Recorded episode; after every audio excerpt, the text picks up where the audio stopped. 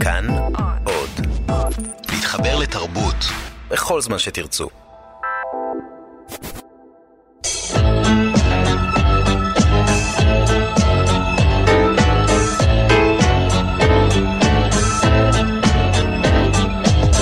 גיבור תרבות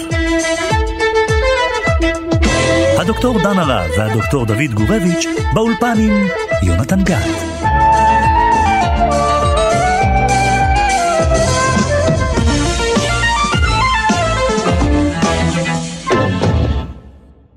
אני מראש לא מבין את השירים עד תומם כשאני כותב אותם.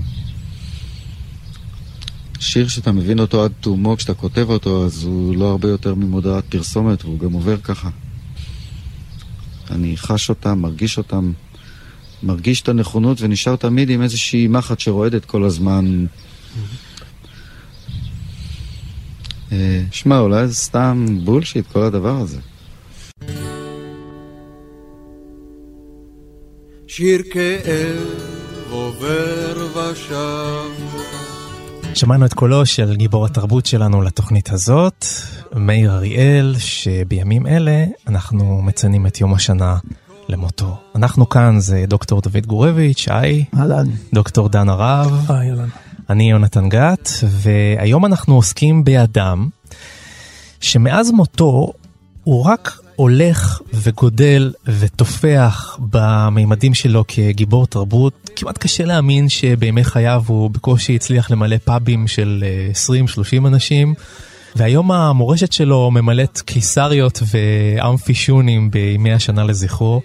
הוא דמות מבוקשת למחקרים אקדמיים, לספרים, לאלבומי מחווה, לאינסוף קאברים של זמרים אחרים.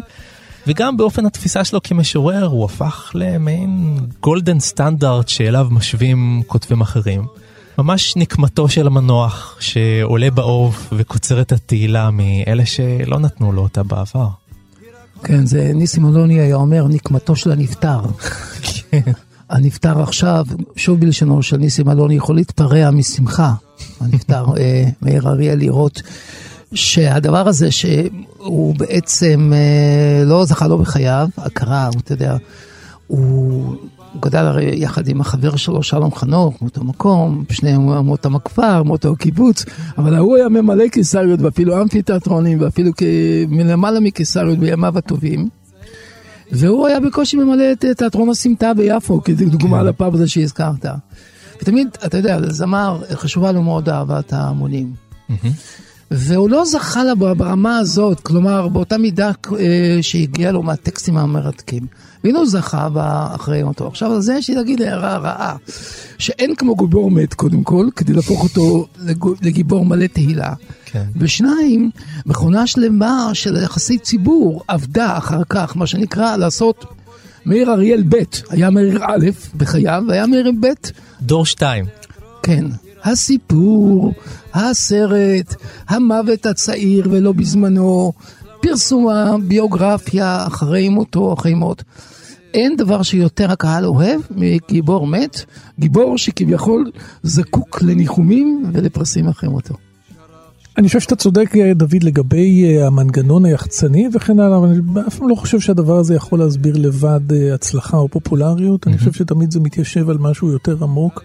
ברמה האידיאולוגית, ברמה הפוליטית. אני חושב שמה שקורה זה שבעצם יש היום מקום ליותר אפשרויות, יש מקום ליותר טעמים, יש מקום לסיפור שהוא לא ברור ולא קוהרנטי. אתה יודע, בני הדור של מאיר אריאל היו להקות צבאיות, הסאונד היה מאוד אחד, הטקסטים היו מאוד ברורים, המיתוסים שהשירים עסקו בהם היו מוסכמים וידועים מראש.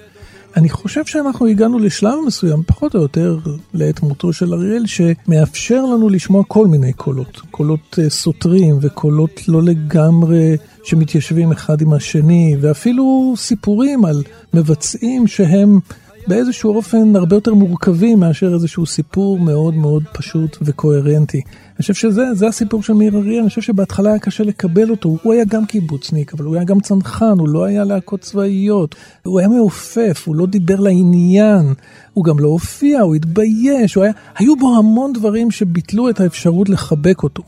אני חושב בשנות ה-90, שנות ה-2000, אנחנו מגיעים לסיטואציה שכבר אפשר לקבל יוצרים שהם לא לגמרי מאופיינים בצבע אחד. מאיר אריאל נולד בשנת 1942 בקיבוץ משמרות. בנעוריו הופיע בלהקת המשמרון יחד עם עוד חבר קיבוץ, שלום חנוך.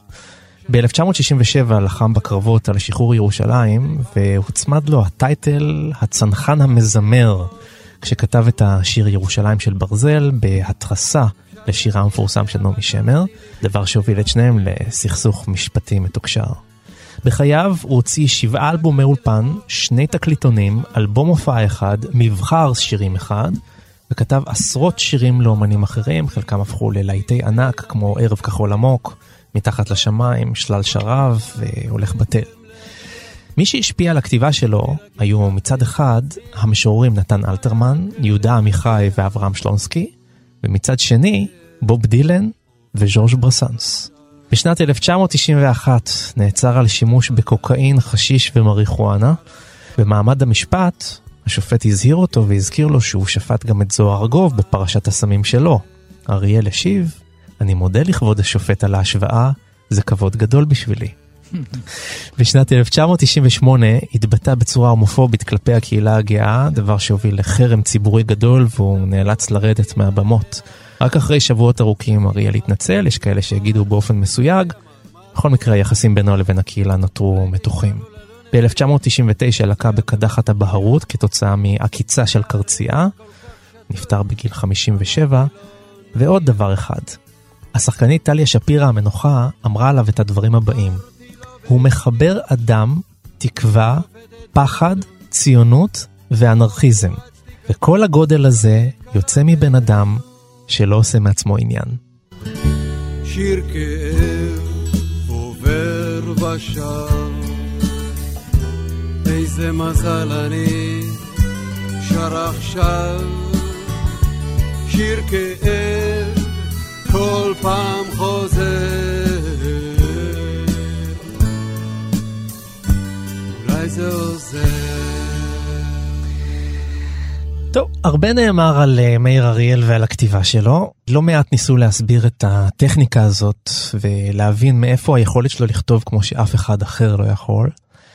אז דיברו על uh, בלוז כנעני ושילוב של דיבור תנכי עם סלנג וגבוה ונמוך, וזה כמובן נכון, אבל לדעתי זה לא מספיק. ואני רוצה להציע את הפרשנות שלי. אני חושב שהכתיבה של מאיר אריאל היא כתיבה של מניה דיפרסיה. כתיבה דו-קוטבית.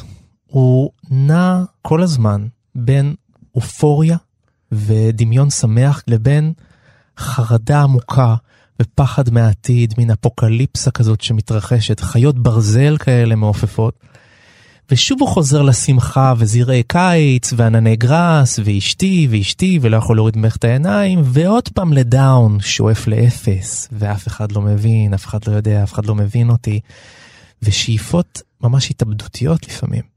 וזה מסביר לדעתי איך מצד אחד יש בו גם פוקוס וחדות והוא קולט ניואנסים באופן מבהיל לפעמים, ומצד שני מין איזו התפזרות כללית כזאת וגיבוב של דברים שלא תמיד מתיישבים.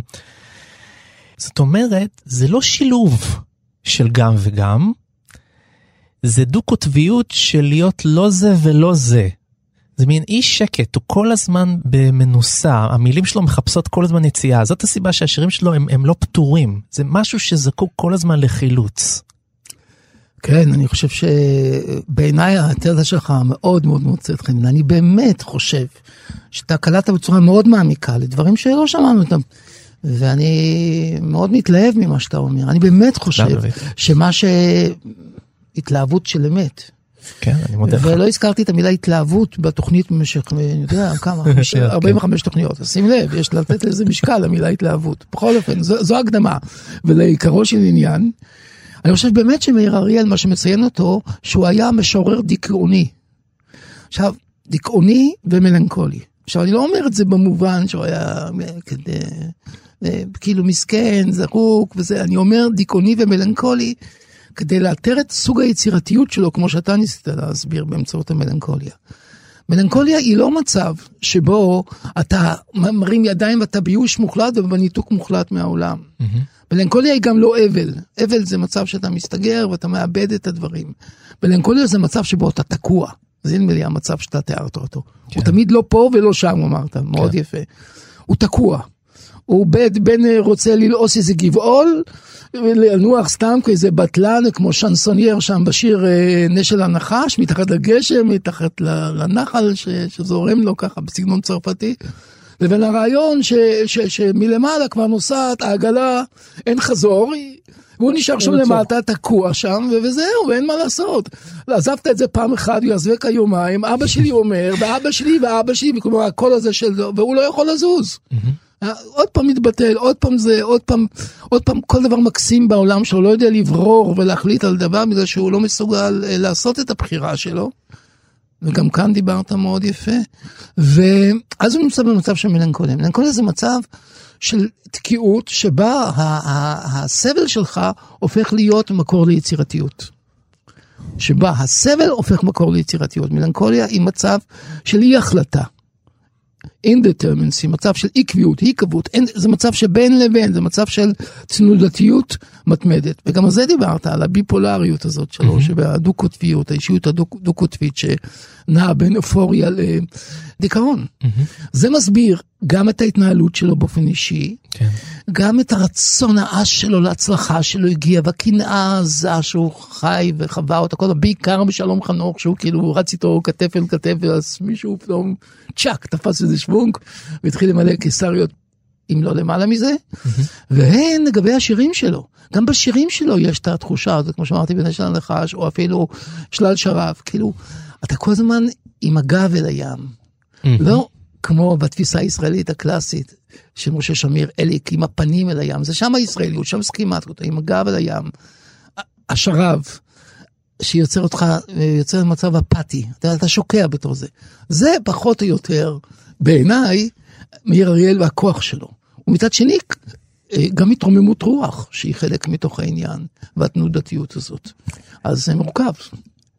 אתה יודע, יונתן, הדו-קוטביות הזאת שדיברת עליה קודם, אני חושב שזה, אני חושב שזה, תיארת את זה לתלפיות, באמת, אין, אין הרבה מה, מה להגיד. אתה יודע, למאיר אריאל יש, יש בה, בטרמינל, יש לו שורה, שורה נפלאה, אני חושב שמתארת בדיוק את המצב הדו-קוטבי הזה שאתה תיארת. שהוא מתאר שם את המציאות בשדה התעופה והוא אומר זה הכל דרך הדמעה של הליצן המשתומם. זה, זה הוא, אני חושב, הליצן המשתומם הדומע. אני חושב שזהו, זה בדיוק נכון. הדו-קוטביות הזאת ש, שדיברת עליה כל כך, אה, כל כך יפה. אתה יודע, גם אה, בדברי הפתיחה דיברת על, על, על מקורות ההשראה שלו, אלתרמן ודילן. אני חושב כן. שזה בדיוק אותה, אותה דו-קוטביות. אלתרמן זה, זה, זה הציוני, זה הפה, זה, זה הקוהרנטי, זה הפוליטי מאוד, זה ה... דילן זה, זה מי שלא יודע לשיר, במובן הטוב של המילה. כן, כן. במובן הזה של, של, של, של singer songwriter, של, של הדבר הזה שבעצם משחרר את מאיר אריאל להיות מי שהוא בעצם, לבטא את עצמו בצורה שהיא לא מצייתת לשום קו שנוצר בזמר העברי קודם. Mm-hmm. כאילו השיר הקצוב, ה phrasing וכל הקודים האלה ש... אתה יודע, הגיעו עוד מכאן. זה הצד האנרכיסטי. כן, הגיעו מסשה ארגוב, עבור בלהקות הצבאיות וכן הלאה. אז, אז כן, אני חושב שהדו-קוטביות היא שם, אתה אמרת את זה בצורה נפלאה. אני רוצה לציין עוד דו-קוטביות, זה בקטע של הדו-קוטביות שציינת. יש עוד דו-קוטביות נוספת, חוץ מהעניין הפסיכולוגי והעניין האידיאולוגי, וזה, הייתי אומר, הדו-קוטביות האסתטית, הפואטית. וזה הדו-קוטביות המעניינת בין שירה צרופה, מה שמקובל כשירה, ומה שמקובל כפזמון. Mm-hmm. כלומר, עם אה, בית, אה, פזמון, בית, פזמון וכיוצא בזה, משהו קצר יותר, אה, סיפור אבל קצר יותר. שירה צרופה מרשה לעצמה מטאפורות נועזות, דברים סתומים, בלתי ברורים, ומאיר אריאל מעיד על עצמו שגם הוא לא יודע מה הוא כותב, במובן הזה הוא נסחף כאילו על הפואטיות, על, על ידי האימאג'ים האלה, הבלתי ברורים, כמשורר אמיתי. מצד שני, עדיין הוא רוצה לשמר לעצמו את האופי של משורר עממי, כזה שמופיע לפני קהלים קטנים ומדבר לקהילה שלו, מדבר, כלומר, אופי של פזמונאי, אופי ברסנסי כזה, אופי של שנסונייר כזה. כן. אדם שהוא לא במגדל השן כותב שירים, כי הוא כותב גם מוזיקה והוא גם פרפורמר. כלומר, הוא רוצה את הקשר, את התהילה, את האהבה המיידית. ועל הקשר הזה ועל התפר הזה שבין שירה לבין פזמונאות ושנסונייריות, אני חושב, אפשר לתאר קו נוסף של דו-קוטביות. במחשקייך ירושלים מצאנו לב אוהב, את באנו להרחיב גבולייך ולמגר אויב. מכל מרגמותיו רבינו, ושחר קם פתאום. הוא רק עלה, עוד לא הלבין הוא, וכבר היה אדום. ירושלים של ברזל ושל עופרת ושל שחור, הלא לחומותייך קראנו דרור. ירושלים של ברזל ושל עופרת ושל שחור, הלא לחומותייך קראנו דרור.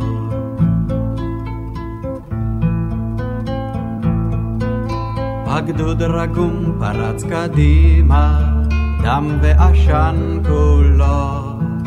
ובאו אמא אחר אמא בקהל השקולות. נושך שפתיו ולא בלי יגע, הוסיף הגדוד ללחום. עד שסוף סוף הוחלף הדגל מעל בית הנכות. ירושלים של ברזל ושל עופרת ושל שחור, הלא לחומותייך קראנו דרור. ירושלים. כן, זה היה ירושלים של ברזל, שיר שהוא כתב בשנת 1967. ובואו נשמע את מאיר אריאל בעצמו מספר על יצירת השיר בריאיון שהוא נתן בקול ישראל בשנת 1987. תודעת הציבור הגעתי רק uh, בעקבות מלחמת ששת הימים. מה שקראו אז הצנחן המזמר. נכון, כצנחן המזמר. זה שיר שכתבתי מול שיר של נעמי שמר, ירושלים של זהב, שבא כאילו לתת את הצל של כל האור הזה. את הנגטיב. אפשר לומר. אני רק זוכר במעומעם תחושה של אה, מיאוס או של זרה. ירושלים של זהב ריחף בחלל כל הזמן, אם בטרנזיסטורים וברדיו של אוטובוסים וכן הלאה. והמלחמה היה לה פרצוף אחר לגמרי. אני חושב שירושלים של זהב דווקא נפל יחסית כאיזושהי הפתעה. ואולי גם כאיזה משב רוח רענן תסלחי לי, אה, כמו שאני זוכר את זה. שים לב, יונתן, הוא לא אומר דבר ביקורת. היא מנסה להגיד לו זה הנגטיב, הוא לא, הוא לא אומר זה הנגטיב. ההתייחסות של אריאל לשיר הזה עצמו, לאורך השנים. ההתייחסות הציבורית לשיר הזה. איך שאנחנו תופסים את השיר הזה היום, כל זה הוא הרבה יותר, לדעתי, סבוך ומורכב מאשר שיר ביקורתי על נעמי שמר. זה בכלל לא שיר ביקורתי על נעמי שמר. אני חושב שהוא הבין שכך השיר נתפס. אני חושב שבשיר הזה יש קודם כל, והוא העיד על כך, ולא מן הפה ולחוץ, שקודם כל יש בשיר הזה סוג של המשכיות והערכה לפועלה של נעמי שמר. אני יודע שהדבר הזה נשמע מוזר. אני יודע שהדבר הזה נשמע כרגע, מה פתאום, איך זה יכול להיות? זה הפוך מירושלים של זהב. זה לא הפוך מירושלים של זהב. מי שקורא את המילים, מי שמקשיב למילים, רואה שיש שם הרבה מאוד אה, אה, הסכמה. והרבה מאוד הערכה והרבה מאוד התייחסות לירושלים כדבר שהוא גדול, ומאיר לגמרי בסיפור הזה, הוא מוסיף משהו, הוא אומר, אוקיי, יש שם גם משהו שחסר בשיר, חסר המחיר, חסר האבל, חסר, ה... חסר השכול, חסר הדבר הזה, האופוריה הזאת. חסר, לא... חסר הברזל. נכון, חסר, נכון, חסר הדבר הזה בתוך הרהב ובתוך הנשגב ובתוך הקדושה, שכחו את בני האדם. אז, אז הוא מוסיף את זה. אבל וכשהוא מוסיף את זה, יש, יש בזה גם באמת את הדבר השני, התרסה, מה שאמרת. יש בזה גם ביקורת. אבל זה לא, ואתה אמרת זה מאוד יפה, זה לא או-או וזה גם לא גם וגם. זה באיזשהו אופן לא זה ולא זה. Mm-hmm. ואני חושב שמהר מאוד השיר הזה נתפס על ידי הורים שכולים, על ידי משפחות שכולות וכן הלאה, על ידי הציבור הרחב כשיר ביקורתי. אני חושב שהדבר הזה הביא את מאיר אריאל בעצם ליצור איזה סוג של התנגדות כלפי מה שהוא עשה. הוא קצת, הוא קצת הפנה עורף אל היצירה הזאת שלו. ובצדק, אני חושב, מפני שבמורשת של מאיר אריאל, אם נשאל כל מישהו עכשיו, מהו השיר שהוא הכי מזוהה איתו, מאיר אריאל? מעטים מאוד יגידו לך נכון. שזה עם ירושלים שלך. נכון. ככה שהוא הצליח מאוד בהרס המזבח הזה של עצמו, כמו שאתה אמרת. אבל אני חושב שכל היסודות שאנחנו מדברים עליהם נמצאים ביצירה הזאת כבר. כל החוסר האפשרות שלנו להגיד דבר אחד ברור על, על מה השיר בעצם. כן. השיר הוא, הוא, הוא בסתירה פנימית. אני חושב שזה נמצא כבר שם במקום הראשון. ומה שמעניין זה שמאיר אריאל בעצמו מגיב בצורה אמביוולנטית לשיר הזה, זה גם כן חלק מהעניין. אז יש בזה גם משום ההמשכיות של ירושלים של זהב, יש בזה גם משום ההתרסה. לכן קשה לנו לקבל את זה, אנחנו מעדיפים קוטב אחד, אנחנו מעדיפים להתחבר לקוטב אחד. אבל לא מפתיע אותי מה שאתה אומר לגבי שיתוף הפעולה, אהבה נסתרת בין כאילו, בין אדם שבא מהשתיישבות העובדת, אני יודע, קיבוץ משמרות, לבין אדם אחר שבא מהתיישבות עובדת קצת יותר ימני, אבל עדיין מאותו עניין קרקע של מפא"י, של קיבוצים, של ביטחוניזם. של מה שטליה שפירא אמרה, הציונות, כן? לגמרי. כן? ואז זה כאילו מתחבר בזרמי התת-קרקעיים, ובאמת, כמו שאתה קראת את השיר הזה, אני חושב שהוא נכון, הוא בעצם... המעניין הוא דווקא הקרבה, ולאו דווקא ההתנגדות בשיר הזה. ועדיין אתה גם אמרת נכון, שהוא ניסה להמעיט בערכו של השיר הזה. כי בסופו של דבר, זה השיר שנכתב בעקבות כבר שיר קודם. עם מנגינה קיימת, הוא עדיין לא היה הסונגרייטר כן. הגדול, הוא לא היה אדם שנתפס כפואט הגדול, צנחן, מרדן ומתריס, שבא בעצם אה, לדבר על הברזל ועל הדם בזמן שבאו אלבומי הניצחון, שירושלים של זהב הייתה כתובה בתוכם. אז אה, זה, זה מעניין, אני חושב שזה חלק מהסתירות שלו. הוא, הוא יותר ימני ממה שאנחנו חושבים, הוא יותר סטרייטי ממה שאנחנו חושבים, זה כבר הבנו אחר כך, יותר מאוחר. בקיצור, יש בו איזה צד לא של, הייתי אומר, שמאל מתריס קיצוני, אלא מה שנקרא עפר מעפרה של ארץ ישראל, מהבנים המרדניים שלה, שרוצים גם להביע אהבה וגם רוצים להביע מרד. אנחנו קוראים לו הצנחן המזמר. היה פעם שירו של צנחן, נכון? היה דבר כן. כזה, אבל זה היה משהו אחר לגמרי. תחשוב, גם הצנחן המזמר, זה בעצם, יש בזה איזשהו מימד דו-קוטבי, אם אתה רוצה. העניין של, אני חושב שיש בזה אמירה רצינית בעניין של הביטוי הצנחן המזמר. זה ניסיון לקחת את המחאה שלו ולהכניס אותה, לנרמל אותה, לנרמל אותה, להפוך את זה לזמר, כי זמר זה הזמר העברי, כן. ואם הוא צנחן, אז הוא כאילו יכול להיות מוחה קצת, זה מה שאמרתי, אבל מצד שני הוא מזמר. אם הוא צנחן, גם לא הרב קרליבך מזמר, גם כן. החסידים מזמרים. כמה זה יכול להיות נורא שצנחן מזמר. כמה זה כבר יכול להזיק. אתה יודע, זה טייק אוף על The Singing Carboy, היה בארצות הברית, The נכון, Singing Carboy. בדיוק. כן, כמה זה כבר יכול להיות רע, מה שנקרא.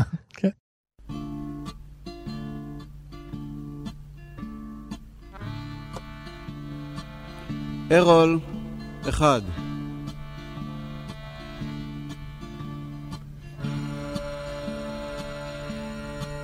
בסוף מצאו אותו זרוק מתחת עץ אשכוליות אחד, חשבו שזהו זה, הרי הכל יכול להיות מחד. מאידך התברר שזה לפי שעה בסדר, שתי סתירות הוא התעורר, אם כי בדרך אל החדר. הוא חשב שאם ממילא גוררים אותו שני אלה ושקע שוב בתנומה, תנומה כל עוד נמשכת הגרירה, זה רק נגמר בעוד סתירה, ארול ארול.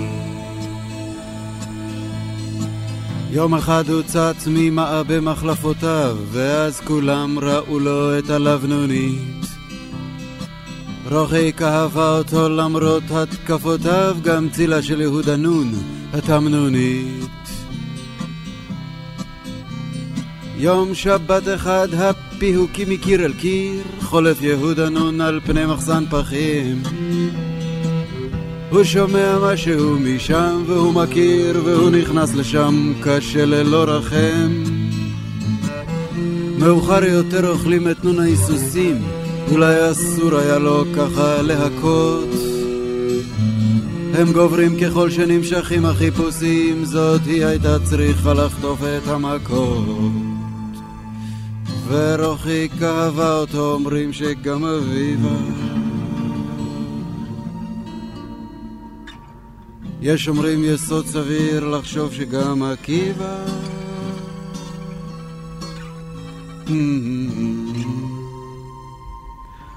בסוף מצאו אותו זרוק מת... כן, זה ארול, ואני אקריא לכם ציטוט של מאיר אריאל משנת 1987 בריאיון שהוא נתן במעריב לאבי מורגנשטרן. מורגנשטרן שואל אותו, אתה מספר על בחור תימהוני שהחברה לא מבינה אותו, מסתכלת עליו כפריק, נאיבי, מוזר, לא שייך. זה במובן מסוים גם אתה? מאיר אריאל עונה, במובן מסוים בהחלט. אני לא יחיד ביחס החברה אליי, יש עוד כמה. אין לי הרגשה שהחברה מתנכלת אליי, אין לי שונאים ממש, אמנם אני במיעוט בתפיסתי את החיים, אבל מאידך הייתי מזכיר קיבוץ ונסעתי בתפקידים שהייתי אמור לנסח את האני הקולקטיבי. זה מאוד אמביוולנטי, שימו לב עוד פעם, זה מאוד אמביוולנטי. בכל אחד יש קצת ארול. המסקנה היא שלא כדאי להיות ארול. כמה שתהיה ארול, יהיה לך פחות סיכוי להישרד. למרות שביני לביני, אני לא לגמרי בטוח שזה נכון. כי הוא יצא מזה הכי טוב בכך שהוא מת. תחשוב על ארול ותחשוב על אריאל, אוקיי? תחשוב קודם כל על הקרבה הפונטית בין שני השמות האלה. נכון. וארול ארול הוא לחלוטין אריאל, אבל ארול הוא לא לגמרי אריאל. באחת ההופעות אה, מאיר אריאל אה, מדבר על השיר הזה במבוא. הוא פותח באיזשהו מונולוג. השיר כולו אגב הוא סוג של מונולוג, הוא הרי לא ממש שר אותו, הוא יותר, אתה יודע, מפריח משפטים לחלל המוזיקלי, נקרא לזה כך. אבל במבוא הוא אומר את הדבר הבא, דוד, תקשיב לזה ואני חושב שאתה תשמע, זה יעניין אותך. פשוט תוך כדי המוזיקה ברקע של הפתיח הוא אומר, ארול הוא גלגולו של דודו. אמרו אז החבר'ה אבודו, לאן התגלגלת יא דודו. בסוף מצאו אותו זרוק מתחת איזה עץ חושחש. ארול הוא גלגולו של יוסקה, דופק ניגונים, אמרו החבר'ה זה בטח יוסקה דופק ניגונים. כל מיני מראות ריחות ניגנו עליו כמו היה איזה אורגן, ארול הוא גלגולו של אליפלט. אם גוזלים מידיו צעצוע הוא נשאר מבולבל ומחייך. אליפלט, הוא נתן לשמש, לרוחות, אבוד כל כך, כל מיני ניגנו עליו, ארול הוא גלגולו של מוטיב החבר'ה, בזמר העברי המתחדש. החבר'ה אמרו, החבר'ה חשבו, ארול הוא גלגולם של כל היפים והצעירים לעד, כי היפים לעד, מוקפי בנות הצוואר, צחקו עד לב השמיים כשעזבו אותנו להזדקן לעיניהם. ארול הוא גלגולי אני. זה נהדר. אבל גם כמו שאמרת, הגלגול של כל הישראלים היפים האלה, מתגלם בתוך. ואבודים. כן. גם ישראלים יפים, אבל גם ישראלים אבודים, מין כזה דור של ישראליות שוקעת. זה אני, זה מה שהוא אומר, בעיניי, בציטוט שאמרת. הוא מדהים באמת. והכל אה, אל המוות באמת, כמו שאתם אמרתם. הכל מוביל בסופו של דבר אל, ה, אל העין. אל ה, הוא אל אומר, המקום היחיד שאהרון מצליח בו כשהוא מת. זה, זה, זה מין הומור כזה יהודי כזה. מזוכיסטי לגמרי. כן, זה מתחבר למה שאתה אמרת בתחילת התוכנית לגבי מאיר אריאל עצמו, לא? שמה? שהמקום היחיד שהוא הצליח זה אחרי מותו. מעניין.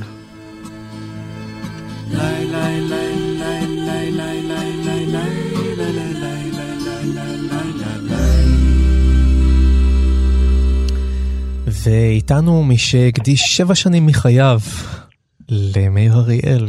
שלום לפרופסור ניסים קלדרון. זה לא היה סבל כזה גדול, זה היה כיף. אז שבע שנים שבהם אתה כתבת את הביוגרפיה. נכון, נכון. שנקראת ארול אחד. נכון. למען הגילוי הנאות, אני קצת עזרתי פה ושם. יותר מפה ושם. אבל בידיים נקיות, אני באמת חושב שזו ביוגרפיה מאוד מוצלחת. ואני רוצה לשאול אותך, ניסים, מה בעצם התובנה הגדולה שלך על מאיר אריאל בעקבות כתיבת הספר? אני אגיד לך מה המסקנה הכי גדולה. שהוא אה, הוביל את המוזיקה הפופולרית הישראלית ממקום אה, שבו היה הזמר העברי, שהיה מקום סימפטי, אה, הייתי אומר לבבי, אה, אף אחד לא חשב שההישגים של הפזמונאות העברית נמצאים במקום של אלתרמן, או של הציור של זריצקי, או של הבימה. אז ידענו שם יש אומנות, או של עגנון, שם יש אומנות גבוהה, פה יש אומנות סימפטית. מאיר אריאל לקח את המסורת הזאת, קודם כל גדל בתוכה, הבין אותה, אפילו כתב אל תוכה, אגדת דשא הוא נכתב לגמרי במסורת של הזמר העברית. ושינה אותה עד כדי כך שהביא אותה אל מקום שבו לדעתי היא לא נופלת בערכה ולא מוערכת פחות מאשר עמוס עוז או אה, ההישגים הכי גדולים של איתי טירן בתיאטרון או, או רפי לביא. הוא הביא אותה לשם, אל מקום שבו אנחנו צריכים לראות בזה אחד הביטויים העמוקים של התרבות שלנו. ניסים, אתה מדבר על, אה, על כך שהוא הביא את התרבות או את הזמר העברי למקום חדש, ואני רוצה לשאול אותך, אתה כחוקר אה, מוזיקה וחוקר פזמונאות ושירה עברית, איפה אתה רואה את, ה, את ההשפעה הזאת? האם אתה רואה את ההשפעה הזאת על יוצרים מאוחרים יותר, אחרי מאיר אריאל, או שבכל זאת לך, הוא one off, כן? להגיד, אני יכול להגיד לך באופן, לגמרי אפילו, אתה יודע, בתשובה אישית לגמרי. יש לי תוכנית ב-88, תוכנית חצות, ואני מארח אה, מוזיקאי כל, כל שבוע. Mm-hmm. אני כבר עשיתי את זה יותר משנה, זאת אומרת, ארחתי כ-50 מוזיקאים. אני יכול לומר לך שאין כמעט מוזיקאי ישראלי שלא מזכיר את מאיר אריאל בתור השראה שלו. Mm-hmm.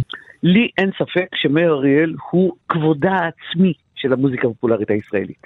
העובדה שעושים לו כל כך הרבה קאברים, העובדה שהוא זכה כעת למעמד שהוא לא זכה לו בחייו לצערנו, כן. זה בגלל המרכזיות הזאת. הוא אות הכבוד של מי שחותר לאמירה משמעותית. כן, רציתי לשאול אותך כאן, כן, אנחנו כמובן מסכימים איתך מאוד על העניין הזה של ההשפעה האדירה. מי אתה חושב היה הקהל שלו, הקהל שהוא שר לו? מבחינת המגזרת, אנחנו מבינים שהוא בסופו של דבר פנה לקהל מסוים מאוד, לא, זה לא קהל כל ישראלי כזה כמו שלמה ארצי לדוגמה, שפונה לכל הקהלים, לכל העדות, לכל המגזרים, לכל הכיוונים האתניים האפשריים. שמאל, ימין, מזרחים, כאלה, ובכל זאת הוא היה איזשהו מזוהה עם קהל מסוים, ואם לא עם, ה, הייתי אומר, הכלליות של הקונסנזוס הישראלי, אתה לא חושב? אתה צודק, אתה צודק לגמרי, אבל יש פה בעיה מעניינת. בכוונות שלו והייתי אומר באופי האומנותי שלו. הוא בהחלט פונה לכל הכיוונים. הוא התייחס בכבוד לתרבות המזרחית יותר מאשר רובם של בני גילו. איפה זה בולט למשל ש... בשירים שלו? הוא, הוא הלך ועשה, כבר עברו הימים של זוהר ארגוב. כן. וזה היה הקאבר היחיד, היחיד שהוא כלל ברפרטואר שלו. והוא הלך להביא מדינה ואמר לו תלמד אותי. והוא שר את זה. אחר כך, הפנייה שלו עם סלנג, והפנייה שלו עם תרבות עירונית ולא רק תרבות אה, קיבוצית, בצהרי יום, ההבנה העמוקה שלו, של מה זה אומר עיירות הפיתוח בנגב. תסלח לי אם אני מצטט את זה, תוציאו את הלשון הארוכה שלכם מתרבות המערב. כן. הדברים האלה, הפנייה שלו הייתה מאוד מאוד רחבה, אבל בגלל שהוא היה כל כך מהפכני, בגלל שהאוזן התרגלה לזמר העברית, לא ידעו איך לאכול את מה שהוא עשה אז. כן, ברור. אבל אתה שואל אותי מי הקהל האמיתי שלו, היה לו קהל קטן מאוד של אוהדים. אני לא יודע אם יותר ממאה. שבאו להופעות בזוח הזה. אה, אתה נדיב, אתה נדיב, איזה מאה, ניסים. לפעמים זה היה 20-30 בתיאטרון הסמטה, אני הייתי בהופעה שלו, והיו שם 30 אנשים. 30, 40. כן, וגם זה בגלל שההופעה הייתה בחינם. נכון. אז אה, הקהל האמיתי שלו היה האומנים שהעריכו אותו. כן. וזה מתנה שלפעמים גם אומנים שמביאים את, ממלאים את קיסריה. לא זוכר את זה. מעניין אתה הזכרת שם אחד, אני לא כן. אזכיר אותו עוד פעם, הוא לא זוכר את זה. כן, ברור, הזכרתי שם אחד, שלום חנוך כמובן, זה כאילו הבעיה. זה לא שלום חנוך, תשאל את אלי מגן, תשאל את אהוד בנאי, כן. תשאל את הג'ינג'יות שפעלו באותה תקופה, תשאל את ענבל פרלמוטר, אני עכשיו כותב עליה. מאיר אריאל היה להם אושייה. וברגע שמקרינים את זה לאומן, יש לו קהל מאוד קטן, אבל האהבה של בעלי המקצוע שסביבו. מחפה על זה. היא לא, אגב, היא לא רק מדהימה, היא עוד דבר. בלעדיה לא היינו מקבלים אותו באיכות כזאת, מכיוון שהאופן שבו שלום חנוך הפיק אותו, לא רק פיזית בתבונה רבה, אלא איך הוא חיכה לו שנים, והבין מתי, מתי לא ללחוץ עליו. אחרי כן, כן, איך יהודה עדר לקח את העבודה של שלום חנוך בהפקה, והפיק את האלבום השני. ואחר כך אלונת רואל, כן, ואחר כך. משה לוי. כל הזמן הוא מוקף בסופר אנשי מקצוע, שהם מה זה מיטיבים את העבודה שלו. עושים אותה הרבה יותר עשירה ומעניינת. ככה שהיה לו קהל מעניין. רציתי לשאול אותך ניסים אה, לכיוון אה, קצת אחר, העניין הזה של אה, ידועה התזה שלך שבעידן שלנו אנחנו לא יכולים כבר לעשות את ההבחנה בין רוק לשירה צרופה. איפה מאיר אריאל נמצא כאן בעניין הזה? אתה רואה בו כמו דוגמה עילאית, אני מניח, לתזה הזאת. תשכנע אותי בה. גדול יוצרי הגשר בין ספרות כתובה לבין ספרות מושרת. הייתי אומר שהיינו צריכים לתת את פרס ישראל למאיר אריאל הרבה לפני שהשוודים נתנו את פרס נובל לדילן. ההבנה שטקסט כתוב כאשר הוא מושר יכול להיות ברמה של ביאליק ואלתרמן, ואני באמת חושב שארול וטרמינל ומיללט ורשמי פחם הם ברמה של ממש אלתרמן ועגנון, וזאת, ובהחלט שירה גדולה.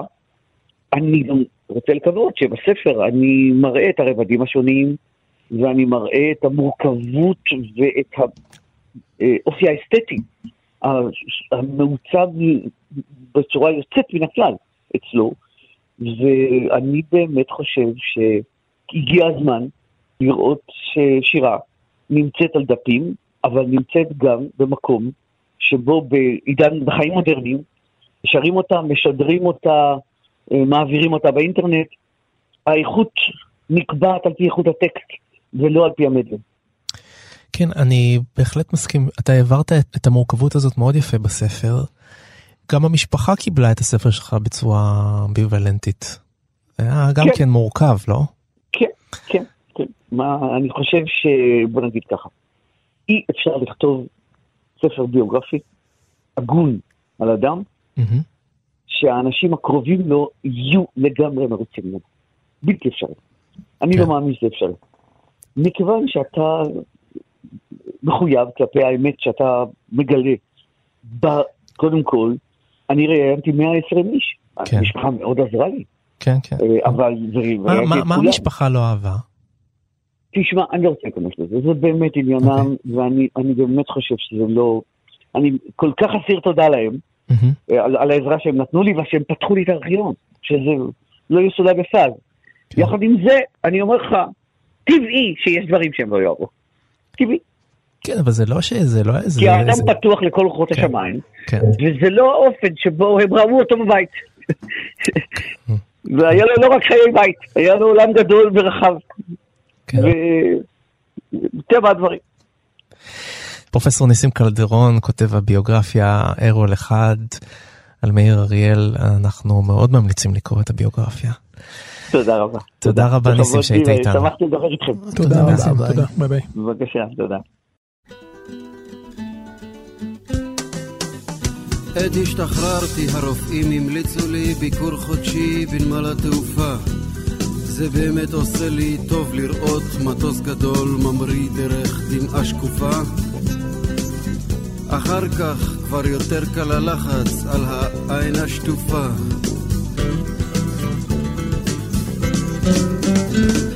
לוקח לי אחר הצהריים חיובי, נוסע לנמל. לעצמי אני אומר בדרך, גם מזה עוד נצטרך להיגמל. עצמי עונה לי בהגיינו אז נתחיל כל יום להתעמל. טרמינל שתם, I love you, טרמינל בלמיה. הדלתות מנחשות אותי ונפתחות לי מעצמן. אני נכנס לאט עם הרבה טקס בישבן. וכל האינטרקונטיננטליה מדגדגת לי כאן וכאן וכאן. לוקח את עצמי לשירותים להירגע. גונב איזו הצצונת בראי, רואה שם משוגע. חתיכות כמו טרמינל, הרבות יש מסוגה.